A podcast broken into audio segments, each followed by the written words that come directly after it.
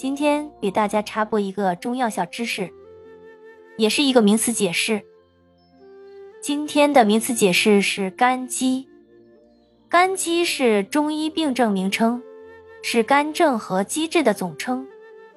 肝症是指由于喂养不当、脾胃受伤，影响生长发育的病症，相当于营养障碍的慢性疾病。积滞是由于乳食内积。脾胃受损而引起的肠胃疾病，临床以腹泻或便秘、呕吐、腹胀为主要症状。肝积一般多由于乳食不洁、过食肥甘厚腻生冷食物，使脾胃运化功能受到影响，造成脾胃运化失司，受纳运化功能下降，升降不调，形成积滞。长时间积滞呢？造成这个脾胃运化功能更加虚弱，慢慢就转化为了肝症。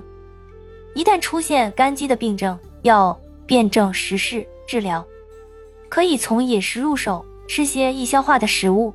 平时呢要注意多运动，促进肠胃功能，这样呢有利于缓解症状。好，今天插播的小知识就到这里，谢谢大家。